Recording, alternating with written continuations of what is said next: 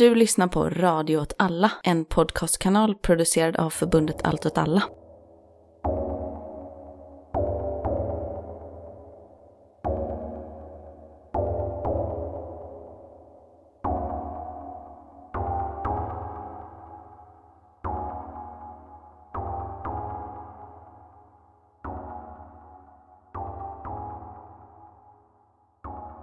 Hej och välkommen till Eldrörelse.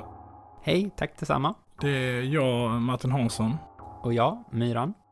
Är det bra med dig? Det är bra med mig. Hur är det själv? Nej, men jag lider lite av någon typ av eh, akut politisk depression efter gårnatten. Just det, du är ledsen över att vi lever i en värld där det inte har blivit ett eh, race war i USA. Nej. Ja, det lät ju så alldeles nyss. Ja, men vi spelar in eh, torsdagen den 21, en eh, vecka innan vi släpper. Och igår så eh, svors eh, Joe Biden och Kamala Harris in som president respektive vicepresident. Ja, den här gången tänkte du, ska jag inte missa direktsändningen? Så du hade gjort din kväll fri och planerat in en podd nästa dag. Eller?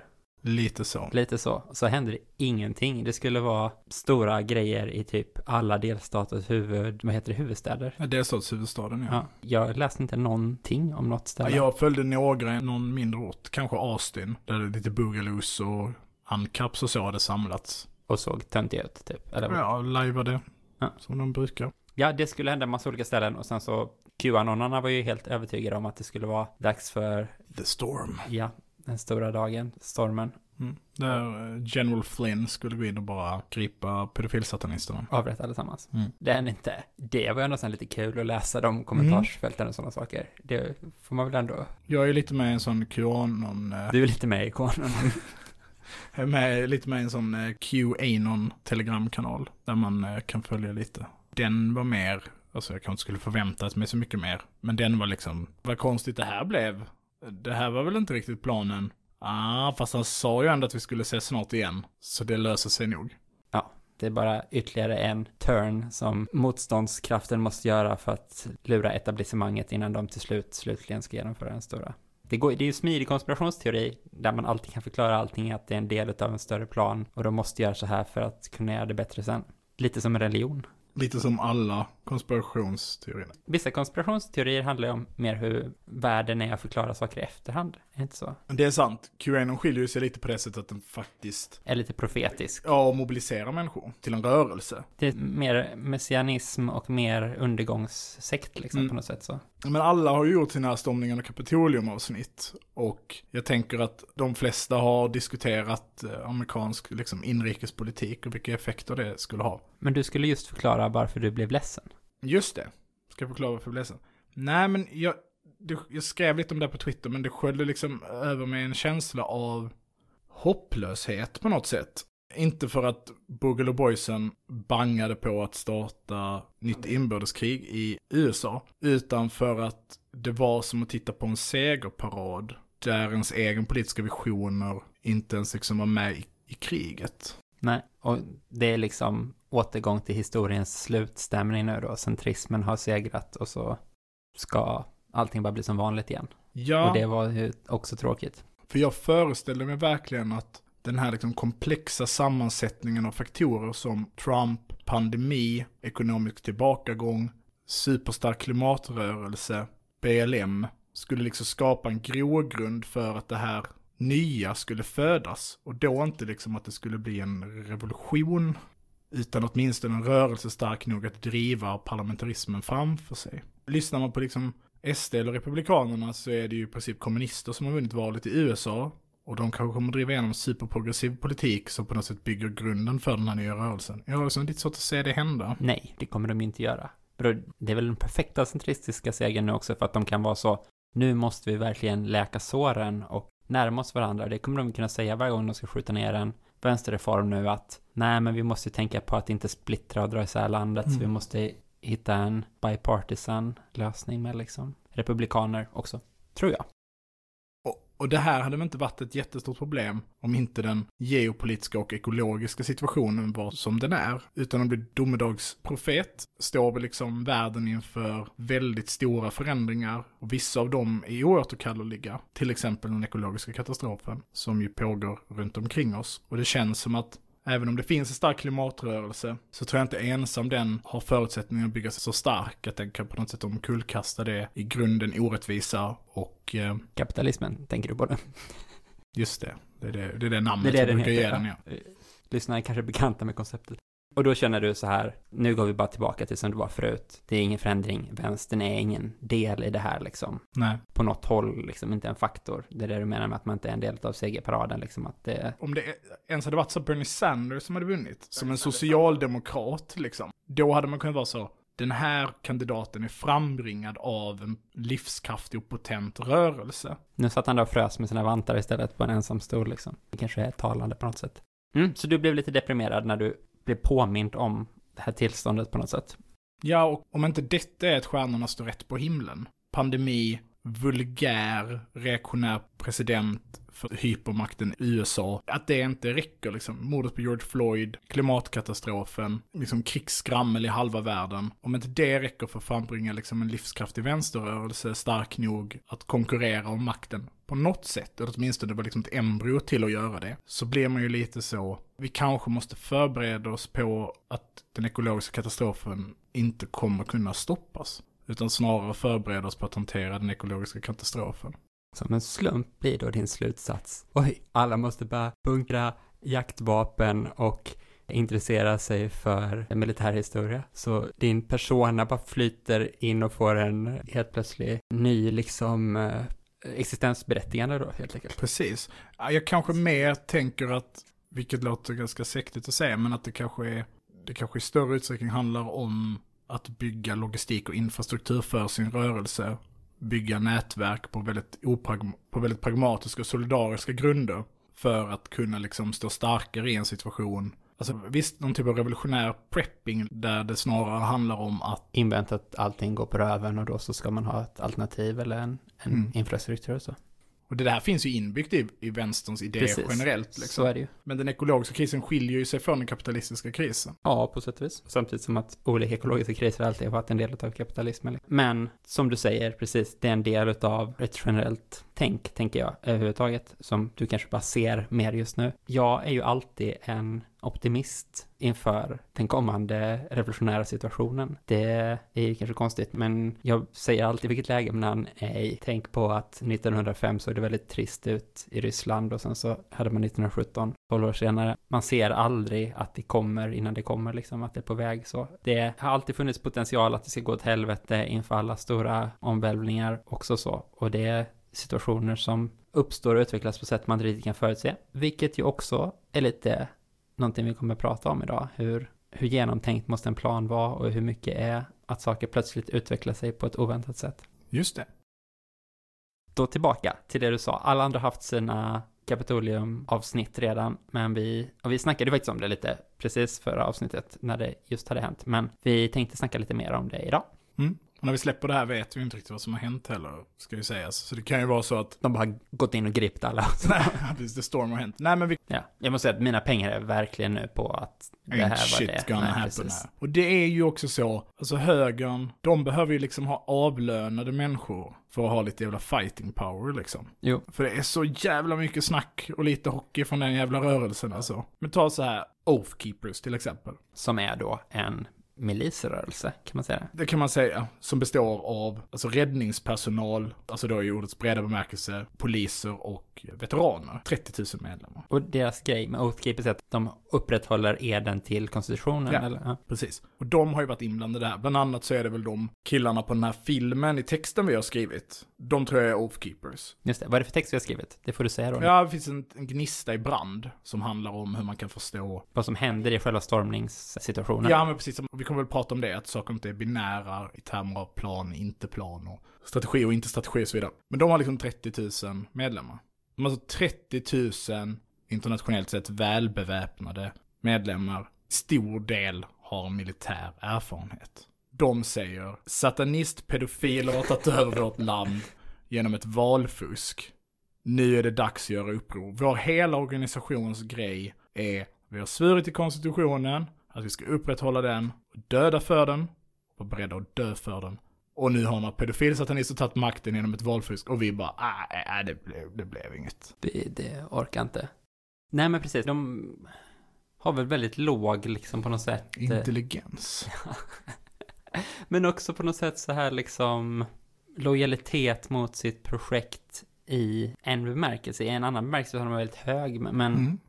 För det har de ju. Det är det här som inte riktigt... Ja, det är kanske bara att de är dåliga på att organisera sig. Det kanske bara handlar om det. det. De, inte, de är gjorda för att var och en ska vara själv bästa dräng och bestämma över sig själv och sådana saker. Och så kan de inte ha ordentliga organisatoriska strukturer och så som en vänstermiljö kan ha på samma sätt. Då är det också på något sätt för dem okej att bara säga nej, jag ska vara hemma nu för att jag bestämmer över mig själv och nu så Men jag tror inte det är det. Jag tror att det finns en mycket mer central fråga som är nästan är på liksom en grupppsykologisk nivå. Som är så här. Vänstern är ju fast med en loser-mentalitet.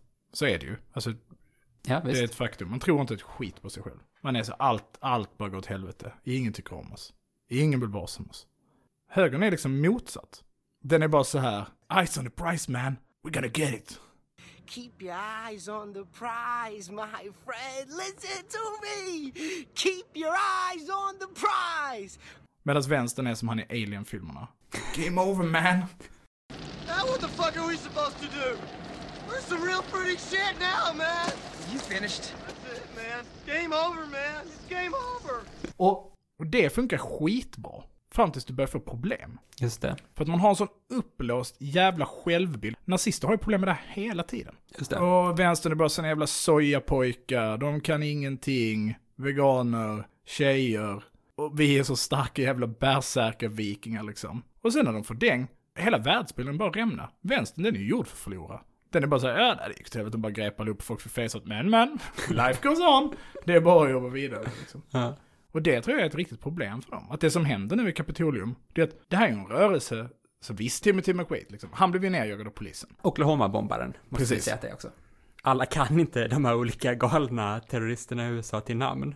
Visst, han åkte ju dit, Waco, det var en jävla slakt, det är ju repression på något sätt. Man bara skickar in massa eh, federala agenter, bara skjuter ihjäl massa människor, dödar barn och som en Du bara fortsätter namndroppa saker som ingen annan rimlig människa har koll på. Men folk har koll på Waco, det finns en skitbra SVT-dokumentär, jag tipsar om det på Twitter, den borde ni verkligen se. Det säger du, det är repression Det är från repression. Så staten det är så- mot yttersuperhögern. Ja, så det är klart att de har haft repression liksom. Men som rörelse har de inte haft repression. Och det blir så himla tydligt över Kapitolium. De vet inte vad repression är. De de att det är vet. lugnt att gå runt De där är bara såhär, vad fan, det är väl chill, det gör väl ingenting. Bara titta hur de beter sig. De har ingen aning vad liksom husrannsakan eller liksom FBI efter det, infiltrerade en organisation och knäcker det. Det finns ju den här videon efteråt när någon på en flygplats blir gripen och han skriker till poliserna You're treating me like a black person. Men precis. Vilket är så jävla talande för hur De- de- de- deras världsbild är. Och, och någonstans får man ju ge dem det. Men det är ju vinnarskallen liksom. Någonstans får de, de tror ju att de är liksom center of universum. För de är liksom uppblåsta amerikaner. Och det är många andra länder där den här typen av väldigt kraftiga samhälleliga förändringsprocesser har skett. Egypten, Turkiet till viss del, Maiden som vi inte behöver komma in på, men liksom upproret i Kiev. Så finns det ju en anledning till att de som har stått i förgrunden det har varit till exempel fotbollshuliganer eller gamla vänstertendenser kombinerat med nya grupper med våldskapital, men också med grupper som är vana vid repression. Vi vet vad som händer när man stöter på polis. Och det är ju helt uppenbart under Kapitolium. Att de har ingen aning. Och det här känns ju dumt. Och då är inte min poäng, för det här är inte någon jävla samling knegare som är där, eller vanligtvis tvärtom så, så finns det ju starka belägg för att det är rätt kapitalstarka grupper som är där, som är ännu mer upplåsta. Det vill jag ändå protestera mot. Vad finns det för belägg för det? Hur många demonstrationer har du varit på? Folk har fått privatjätte dit liksom. Ja, men det gjorde inte alla. Det alltså så här, jag tror att majoriteten av de som var där var knegare. För, jo, för att, majoriteten av samhället är knegare Precis! liksom. Så då är väl det en Men när var du på en också. demonstration när någon har varit överstelöjtnant? Vet du vad en överstelöjtnant är? Den är liksom ansvarig för flera hundra människor på en militärbas. Det var förvisso pensionerad så att säga, men det är West Point du har läst på college. Det är liksom ingen Ja, jävla jag- jag från West tänker mig- Virginia. Att vi har blivit lurade av de här olika, Pedofilerna. ja, eh, högerskribenterna som alltid attackerar vänstern för att är så här typ. Det är bara medelklass och bla bla bla. Kolla, det finns en person vars föräldrar är professorer. Och så bara, åh nej, vi är inte en riktig... Stormtruppen, som är personen som knackar in, jag vet inte om hon personligen knackar in i rutan, men hoppar in med skärmbaneret knutet som en superhjältemantel och blir skjuten i bröstkorgen av en civilklädd polis. Och hon var före detta polis. Det är inget rikemansyrke, det ska jag vara tydlig med liksom.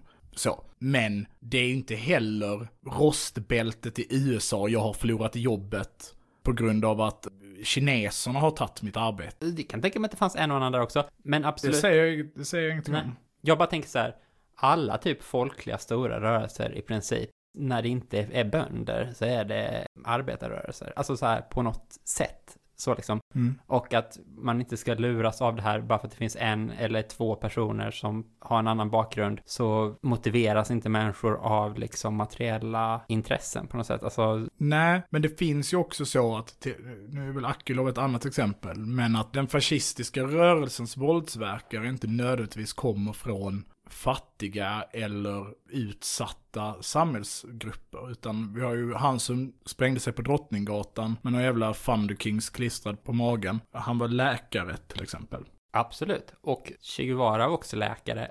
Även i vänstern finns det ju viktiga figurer som Mm. liksom har andra, jag, jag tycker bara att det är ett, Ett jävla sidospår det det är ett här. sidospår, jävla trams att hålla på egentligen och dra fram de där exemplen som ett sätt att avfärda liksom. Nej men jag avfärdar Nej. inte det. Men jag, det, det, det har poäng. ju sagts.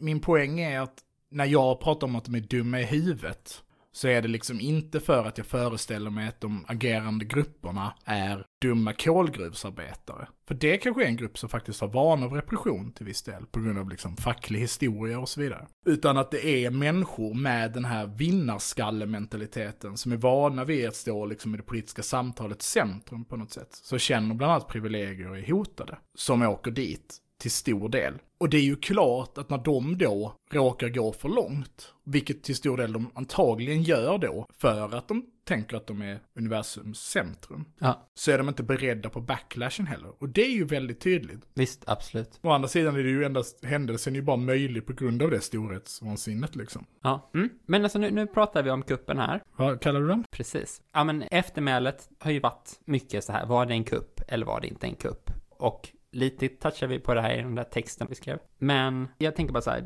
jag tycker att det är en på ett sätt lite konstig dikotomi som speglas där liksom att ena sidan är att idén är att det är en kupp, det måste vara så här en väldigt uttänkt plan som syftar till ett specifikt mål och så ska den genomföras på ett uttänkt sätt och så ska den lyckas. Och ifall det inte är det så är det inte en kupp. Och ofta sägs det också då att när de här händelserna inte uppfyller den här definitionen för att vara en kupp, då är det heller inte liksom en riktig händelse på något sätt. Det är liksom en bihändelse i historien, en parentes, ett misstag. Det var inte meningen att det skulle gå så här.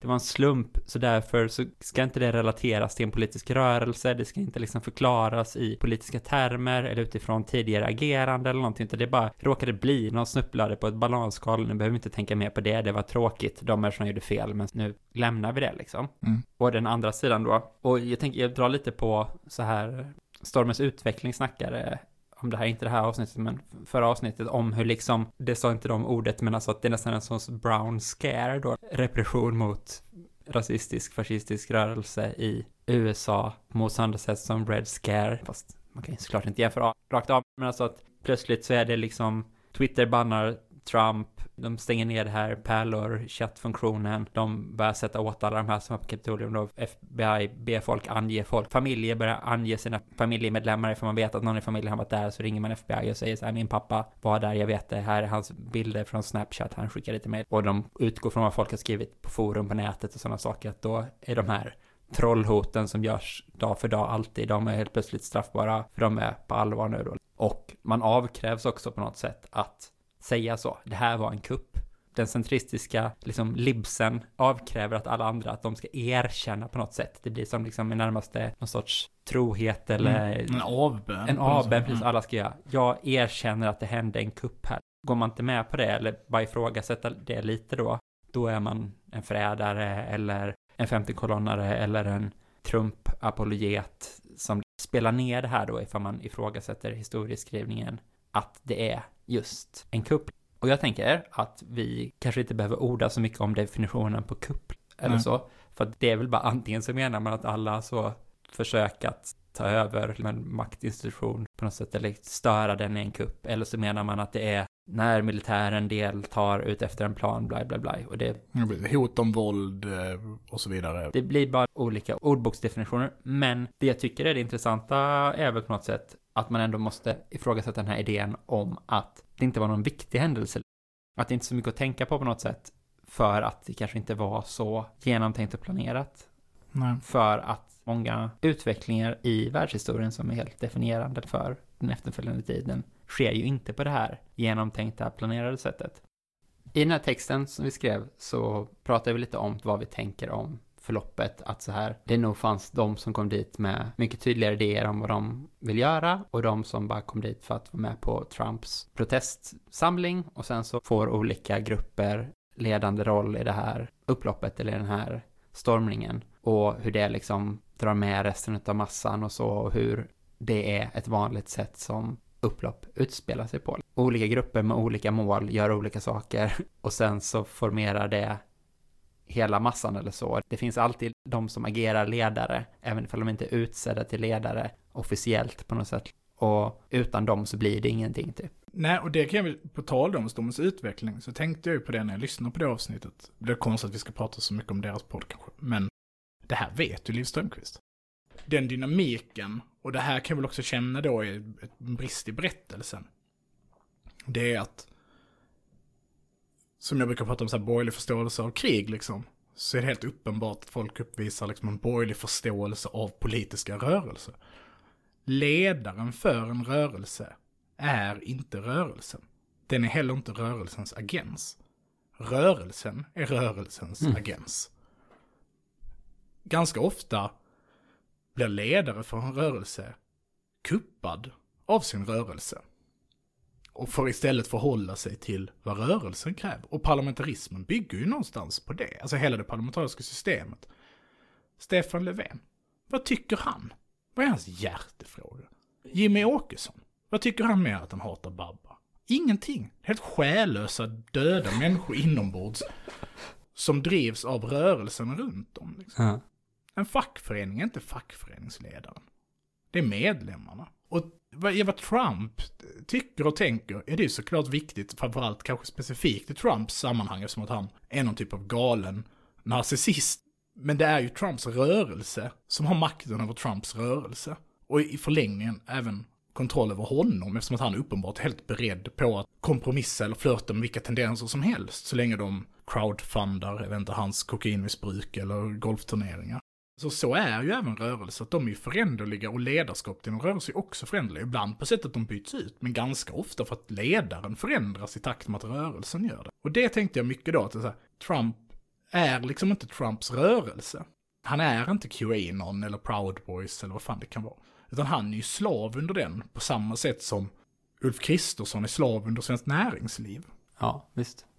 Eller kanske ännu mer under vad deras röstbas tycker, eller så här väljarbas tycker. Det är väl precis som när de började bli sugna på att samarbeta med SD, så var Anna Kinberg Batra tvungen att tycka det mer, fast hon egentligen är en del av Moderaterna som inte tycker det. Men så här, då var det bara det man skulle göra. Samtidigt som ju också ledarna då tar initiativ, gör saker, drar åt ett visst håll och det får effekter på vad rörelsen intresserad av och agerar kring och sådana saker. För att använda ett hatord så är det ju ett dialektiskt samband på något sätt liksom så, ja. Det, Det här magiska ordet som förklarar allting i världen. Lite som naturen. Den är ju också slav under dialektik. Nej, men trams åsido. Just det, saker händer. Man kan lätt tänka att saker sker på grund av olika planer. Och det här var ju också en grej, alltså den debatten som följer därefter med Kapitolium. För att Trump ska bära ansvar så kräver det på något sätt att han själv har tänkt det här. Så känns retoriken och ställer man sig då skeptisk till begreppet statskupp i sammanhanget liksom, vilket jag gör. För jag tror inte att Trump syftade till att genomföra en statskupp. Så är det som att hans uppsåt på något sätt blir det som frigör eller fäller honom i någon typ av historisk domstol. För det kommer ju aldrig hålla i en juridisk Nej. domstol liksom. Och det vet jag inte hur intressant jag tycker det är egentligen som fråga överhuvudtaget.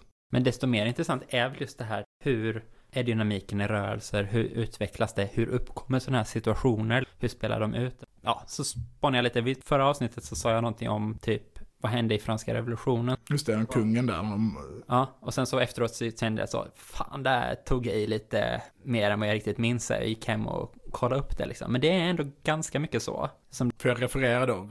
Det du sa var att upproret typ kidnappar kungen av ett misstag, lyckas de komma över honom eller oförväntat. Vi pratar om att lyckas bättre än vad man hade tänkt sig. Och så sitter man där med kungen och är man så, vad fan gör vi nu? Ska vi döda honom? Nej, det kan ju bli helt orimligt. Ja, det var det du pratade om i förra ja, avsnittet. precis. Så, så läste jag på lite snabbt, som vanligt. Jag kollade på Wikipedia. Nej, Wikipedia. Men, men också så här, franska revolutionen, två väldigt viktiga punkter där är ju stormningen av Bastiljen såklart, som är kanske den kändaste liksom. Och den har ju också ett sånt förlopp som är så här, de vill ha vapen typ och så går de till Bastiljen för att de har fått tag i massa vapen men inte i krut eller någonting. Man har flyttat krutet till Bastiljen för att man vet att det är upprorisk stämning i Paris. Och då vill de få komma in, men de tycker det är läskigt att det finns typ kanoner som pekar mot dem. Så de håller sig på lite avstånd och så skickar de fram dem för att förhandla. Medan de förhandlar så tar det för lång tid. Tycker folk börjar bli otåliga. Några klättrar upp på något porthus eller någonting och så lyckas de paja kedjorna till vildbryggan. Pang! Den faller ner. Soldaterna där inne börjar skrika så, vad fan är det som händer? Öh! Men folk hör inte det utan tror att de skriker, kom in, kom in. så då går hela den här folkmassan in. Så de kommer liksom in Tar de selfies med...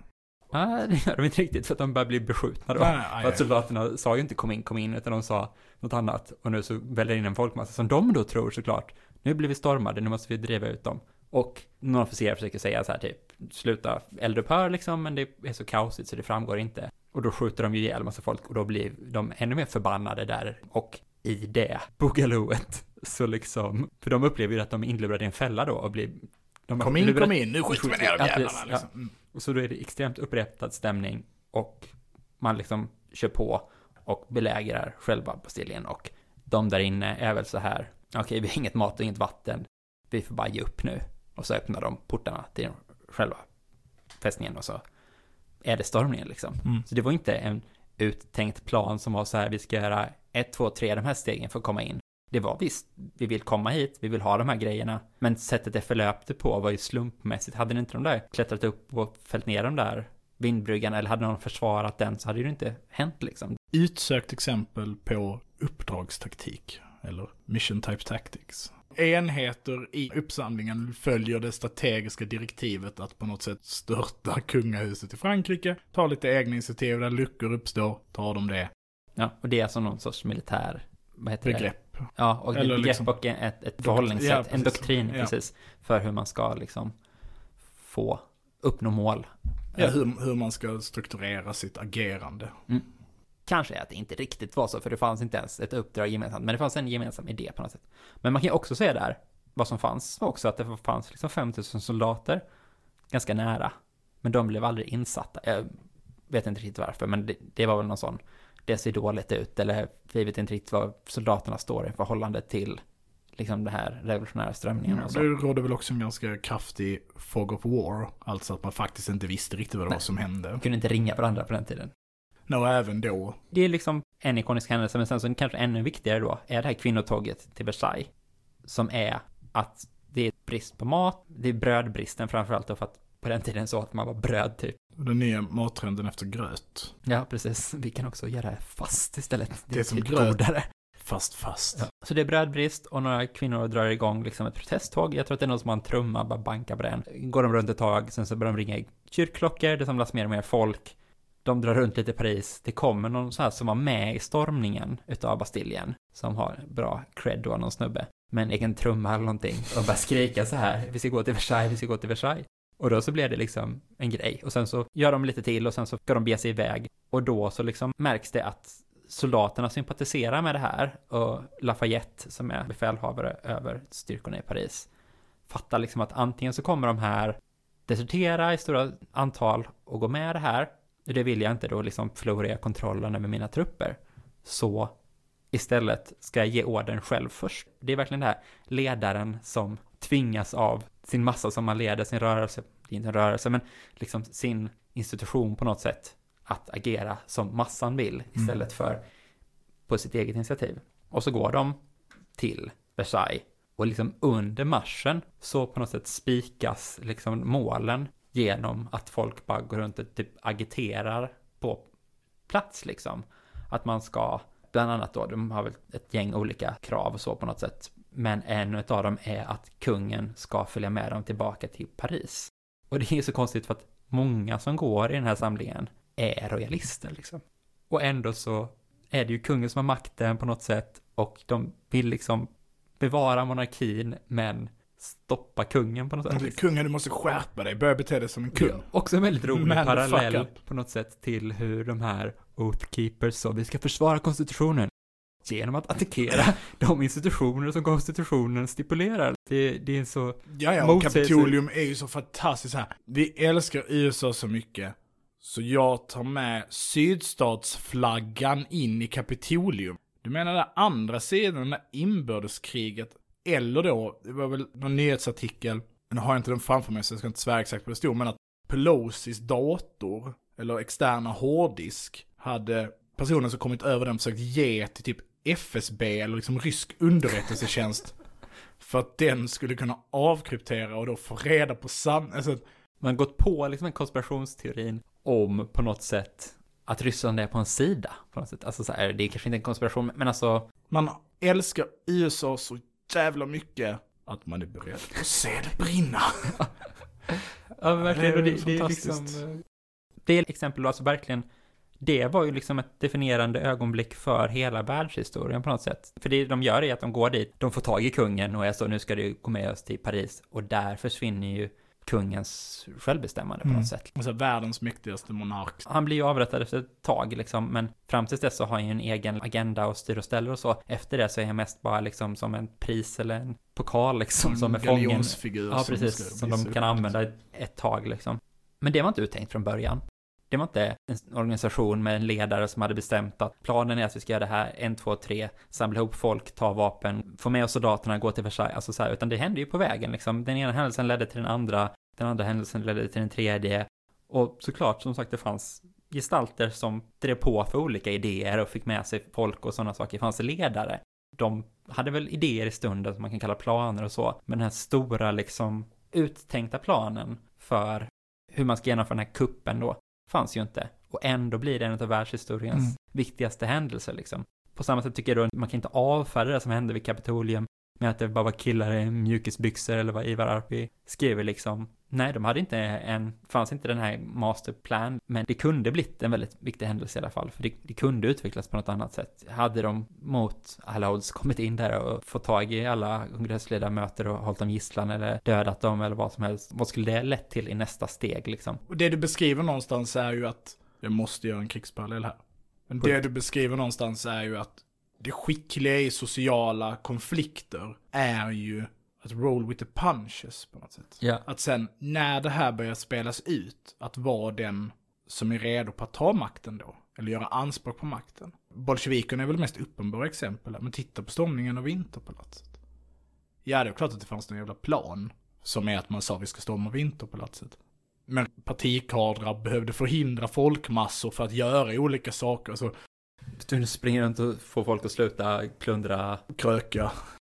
Plundra vinkällaren. Ja, det är så, en så fantastisk grej att det är världens största alkoholsamling mm. liksom som bara slår sönder folk. Ja, det slår, slår... slår ju sönder den till slut för att få folk att sluta dricka upp den och vara fulla och då dricker de och rännsten. För det flyter liksom floder med vin. Ja. Det här går väl att göra liksom en parallell till politik generellt då också att så, vad är den rörelsen vi tillhör? Den postautonoma eller autonoma rörelsen som man ju ändå har sina rötter i på något sätt. Det handlar ju mycket om att vara snabba på att agera i stunden. Inte då kanske på ett konfliktmässigt sätt på liksom upplopp, även om det kan göra det. Men oftast så handlar det ju om att i samhällskonflikter vara snabba på att agera. Kämpa Malmö är ett väldigt bra exempel på det. Mediedrevet börjar gå åt det här hållet, då gör någon aktion utanför eh, Expressen för att liksom, jaha, så ni är på nazisternas sida? Ja nej, nej, nej, nej, nej, det är vi inte. Och så ändrar de riktning liksom. Vi har en demonstration här, vi utkräver de här personernas ansvar.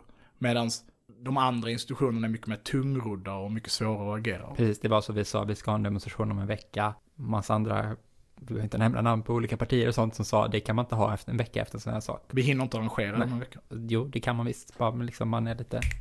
Precis, och, och det, är ju, det är ju viktigt. Och sen då kan man ju inte då man kan liksom inte ta bort det strategiska tänkandet då. För det förstår ju, finns ju ett motsatsförhållande i de här sakerna. Mm, utveckla vad du menar. Vi ska prata militära termer. så här ju, motsatsen till den här uppdragstaktiken liksom.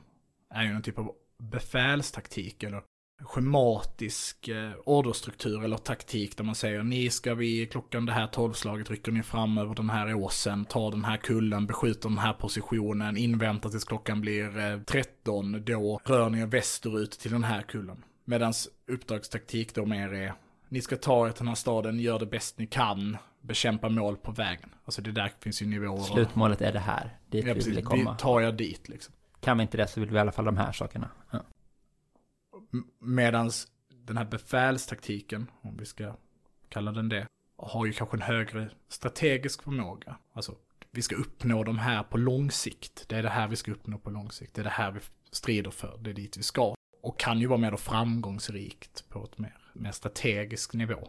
Där man som måste vara självkritisk på något sätt så kan ju ens rörelse vara väldigt duktig på att i stunden agera med betydligt svårare med sina långa planer att uppnå målen. Jag vet inte om det finns något värde egentligen att tänka på det i de här termerna, men så vi kan klippa bort den här biten. Men Nej men det finns det väl, fast man kan ju också vända på det då med de här liksom kupperna som är liksom väldigt väl planerade. Det finns ju ingenting som säger att de kommer lyckas eller bättre eller farligare eller så liksom. Jag bara hamnade på att läsa om det här kuppförsöket i Ekvatorial Guinea, Vonga Coup. Den är ju känd för att det var Margaret Thatchers son som finansierade kuppen för att han ville att det skulle vara någon annan diktator än den som är, för att då skulle han få en bättre oljedeal eller någonting. Men de uppenbart hade en väldigt uttänkt strategi, eller liksom uppdrag så här, åk dit med de här soldaterna där och där, men sen så blir de bara påkomna, polisen stoppade dem på vägen liksom. Eller som vi snackade om den här kuppförsöket mot Venezuela, Silvercorp avsnittet. Man kan ha en uttänkt idé om exakt hur man ska gå tillväga liksom.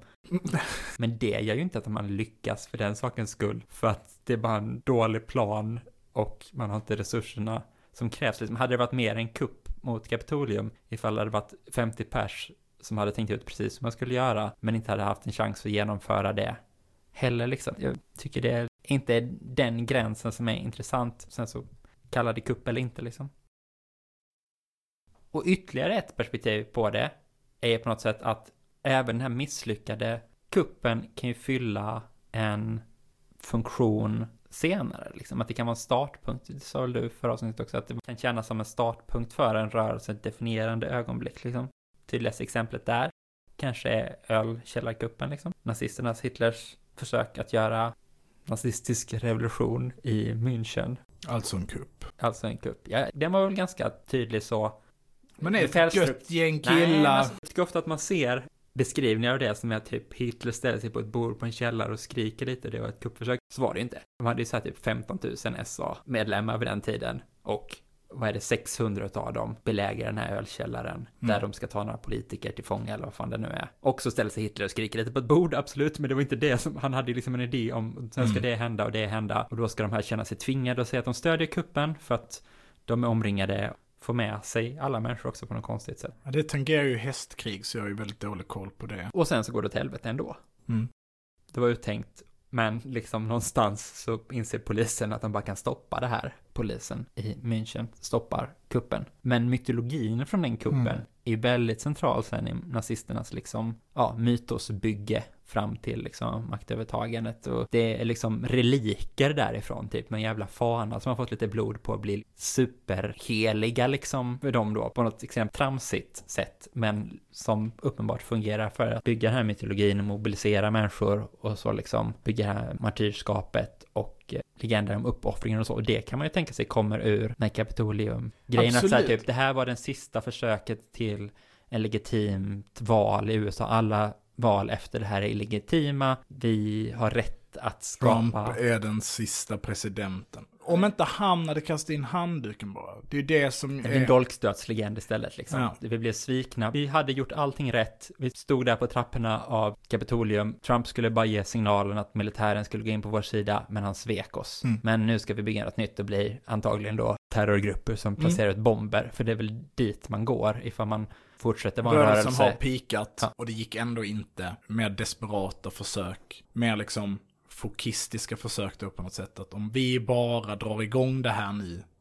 Vi bara accelererar konflikten. Då kan man nå ett läge där vi kan få makt och inflytande och rätt då genom att vi är landets ryggrad. Det landet är byggt på och så vidare. Vad kallar det? Fokistiska? Ja, det är ju det här, eh, vi pratar om det i avsnittet som handlar om eh, boken eh, med andra medel. Ja, avsnitt 27. Avsnittet heter Med gevär som flygblad tror jag. Som handlar om att ta bort egentligen den politiska rörelsen ur revolutionen. och rent militarisera revolutionen, om man ska göra det enkelt för sig. Alltså att med hjälp av att en gerillagrupp eller en väpnad grupp kunna driva fram en revolutionär situation. Ja. Utan inblandning av parti.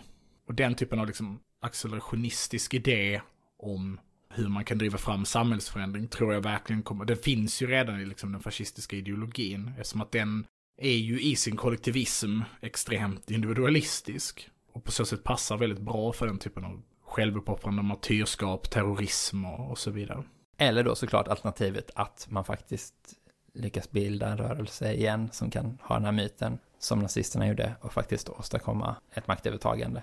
Men det tror jag inte kommer hända. Jag tror ju mer att det blir terrorism liksom av det. Det finns ju liksom ett sätt att prata om den här händelsen i USA och framförallt bland liksom liberaler generellt.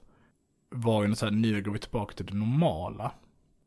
Och jag tror man måste någonstans förstå att, då kanske inte Kapitoliumhändelsen specifikt, men utan den processen som har skett i USA är oåterkallelig. Och är på något sätt ett uttryck också för hur samhället håller på att förändras. Framförallt kanske USAs position också håller på att förändras. Rise and fall of the American Empire. Ja, vi har ju förberett lite mer på det här avsnittet egentligen, men jag tänker att vi får ta det vid ett senare tillfälle för att specifikt handla om det nya kalla kriget som är på väg. Kina. För jag tänker att vi har haft ett gott snack nog. Men att den liksom förändringsprocess som har skett i USA nu, och där man kan liksom tänka då på Qanon och Proud Boys och alla de här miliserna, men också Trumps påverkan, så läste jag en text som krigsmaskinen på Twitter tipsade om, eh, som är skriven av Michael Hart. Känd som den andra snubben som också skrev Imperiet med Antonio Negri. Just det. Och han har skrivit en text som är som en kommentar på händelserna på Kapitolium, som heter War by other means. Som ju är en textreferens som man känner igen. Om man nu lyssnar på den här podden. Och i korthet kan man väl säga att den här texten tar sitt avstamp i att Foucault tar Clausewitz citat. Krig är fortsättningen på politik med andra medel. Och Säg att politik är egentligen fortsättningen på krig. Eller det är en sorts krig, fast med politiska medel då liksom. Det är Ja. inget gott liberalt samtal eller någonting, utan det är en intressekonflikt medierat i politiska strukturer på något sätt. precis, och att politik, precis som krig, är en fråga om kompromisser eller att nå ett tillstånd av, kompromiss är ett dödligt ord. En förhandling. Det är väl det Clausewitz säger då, att kriget är inte bara kriget, utan kriget är också att de här länders diplomati mot varandra slutar vara ett liksom förhandlingsspel och så blir det ett förhandlingsspel med vapen istället. Det slutar aldrig vara en, ett dealande om liksom vad som är okej och vad som inte liksom. Ja, vad som tillhör vem och vilken affärsöverenskommelse eller gränsöverenskommelse man ska nå. Ja. Och Michael Hart menar då att man på något sätt kan förstå trumpismen eller Trumps rörelse och, och framförallt den retoriken kopplad till, till Trump, de här liksom krigsliknande fight like hell och så vidare. Trial by combat som hans advokat säger. Och så menar Michael Hart vidare att nyliberalismen eller liksom den tendensen i samhället går att förstå som politik där man har tagit bort det medierande eller tagit bort förhandlandet. Det är liksom bara rätt råa maktrelationer som liksom på något sätt spelar ur. När man avdemokratiserar demokratin på något sätt. Att de här överstatliga institutionerna så liksom gör folkstyret irrelevant. Precis, och genom att då på något sätt erkänna det och att rörelsens anspråk blir då heller inte längre förhandlande, utan det blir bara vi ska ha makten för att vi har rätt till den.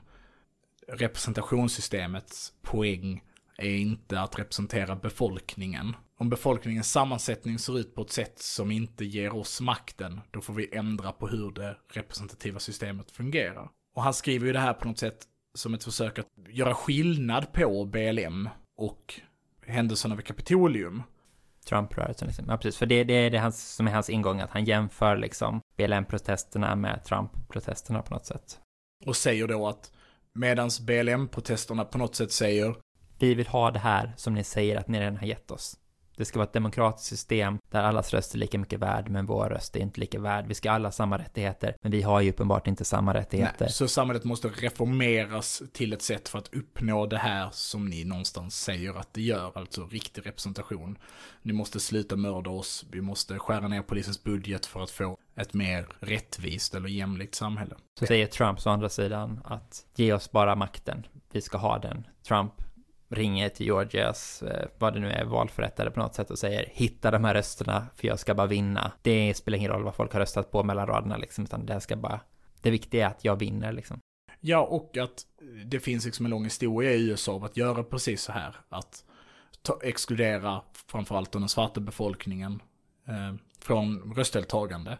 För att på så sätt liksom inte göra den representativa demokratin eh, representativ. Och det kan ju göra att, att hela situationen framstår som väldigt eh, skev för att båda tendenserna på något sätt verkar inom och bråkar om, eller konflikten existerar inom det, det parlamentariska representativa systemet. Och den ena gruppen säger vi vann valet. Det spelar ingen roll att folk röstade fel. Då är det fel på hur vi röstar. Och i det finns det liksom ingen förhandling. För den bär ju inte...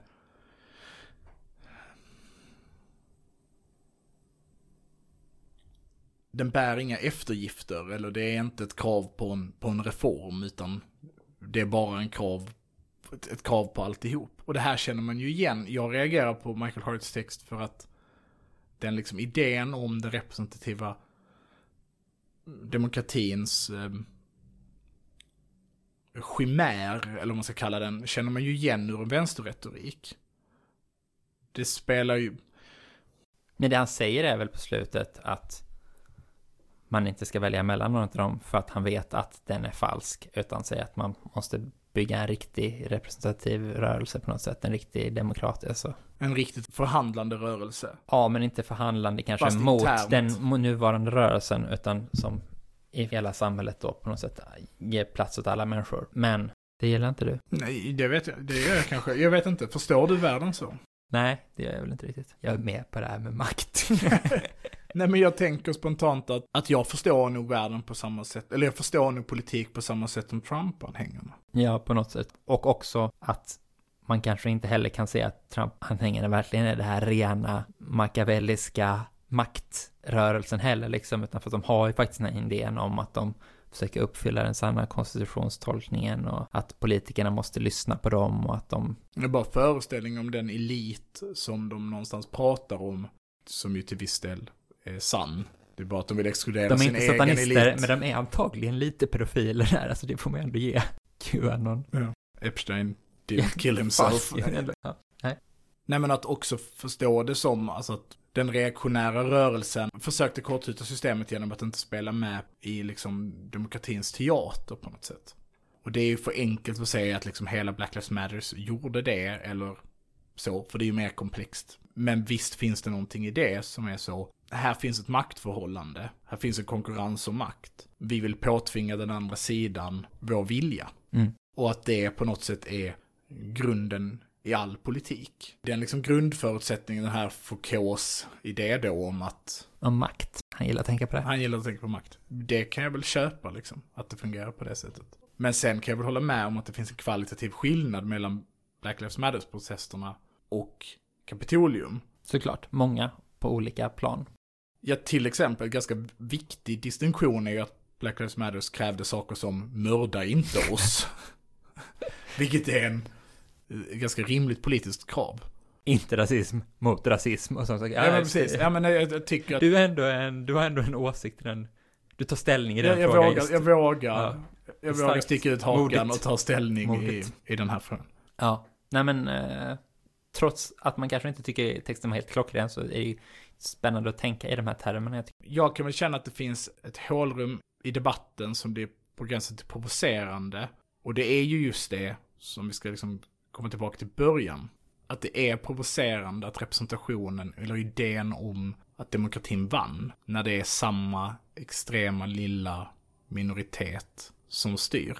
Att det är samma miljonärssöner, samma politiker, broilers, som sitter i Vita huset och bestämmer. Men att det bara skett en rockad liksom. Och att det var det som vann. Det var det som var det mest tåliga systemet. Och där tror jag liksom verkligen, och, och ska jag säga då, men liksom att jag verkligen är en förespråkare av demokrati. Jag, jag, jag tror verkligen på demokrati.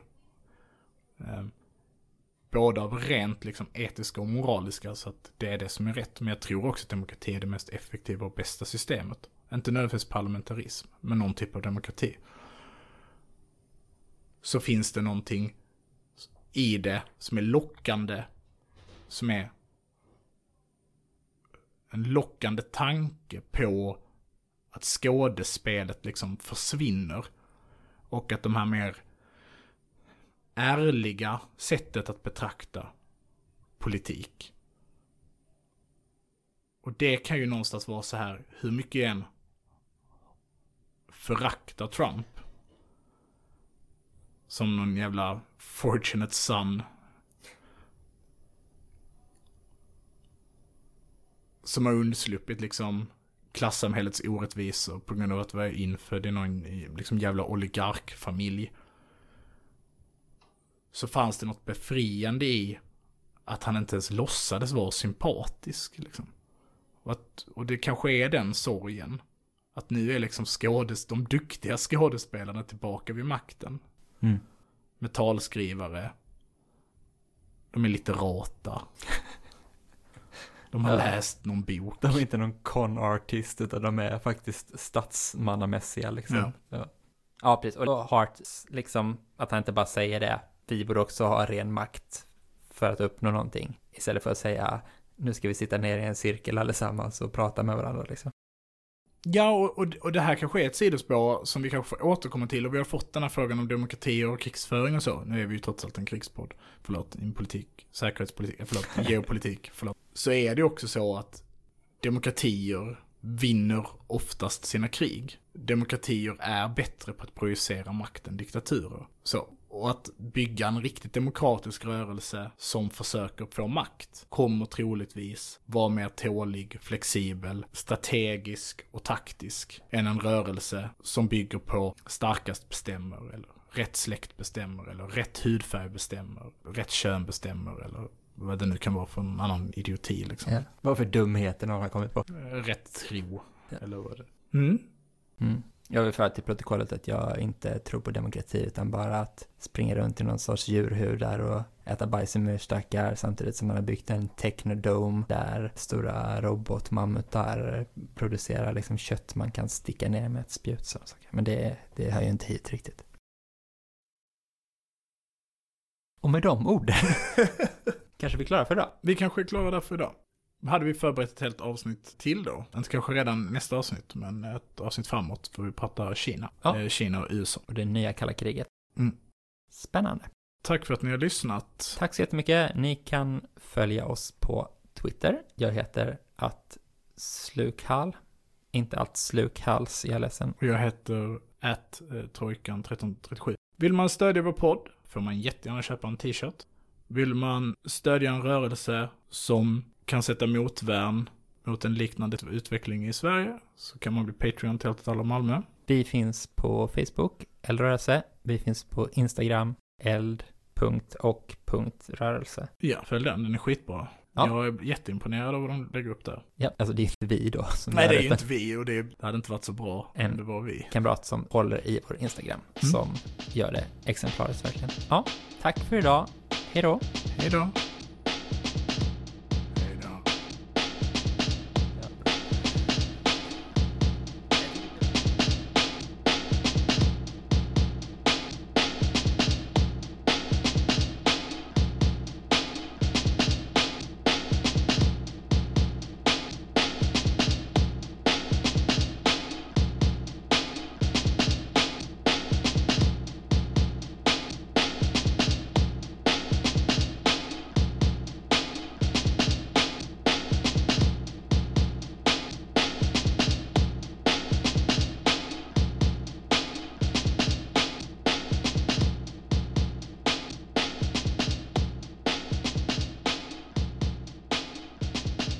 Timothy McVeigh. Liksom. Han blev ju nerjagad av polisen. Oklahoma-bombaren, måste vi Precis. säga att det är också. Alla kan inte de här olika galna terroristerna i USA till namn. Visst, han åkte ju dit. Waco, det var en jävla slakt, det är ju repression på något sätt. Man bara skickar in massa eh, federala agenter, bara skjuter ihjäl massa människor, dödar barn och som Du bara fortsätter namndroppa saker som ingen annan rimlig människa har koll på Men folk har koll på Wake. Det finns en skitbra SVT-dokumentär. Jag tipsar om den på Twitter. Den borde ni verkligen se. Waco-massakern är alltså att typ några sådana här amerikaner som är så, vi är inte en del av sta staten, den finns inte eller någonting. Vi betalar inga skatter för vi är superkristna. Vi så, är en messiaskult som livnär oss på att konvertera semiautomatiska vapen till helautomatiska vapen och sälja det på. Och pedofilism. Ja. Pedofili. och då så Höll- Lay siege, så säger man, då belägrar amerikansk polis med så här tanks och grejer deras gård ute i Mm. ingenstans. Och sen så typ eldar de ner den med eldkastare eller någonting. Nej, det är, de, jag tror det är tårgasgranater som råkar tända eld på byggnaden och så. Eh, det ska väl sägas att alltihop väl handlar om att alcohol and tobacco, vad heter de? Alcohol, tobacco, firearms, alltså den federala polisen som sköter om det. Budget så jävligt dålig ut för de har inte gjort någon fet pryl på senaste så ballar du och så dör de, det dör en massa barn och sånt. Det är riktigt risigt. Det är för jävligt. Så får de inte göra. De kör in en stridsvagn och så på nationalgardet det. Stridsvagn genom väggen på huset. Mm. Ja, precis. En M1. Ja. Det ser du, det är repression Det är från repression. Så staten det är så- mot s- ytter superhögern. Ja, så. så det är klart att de har haft repression liksom.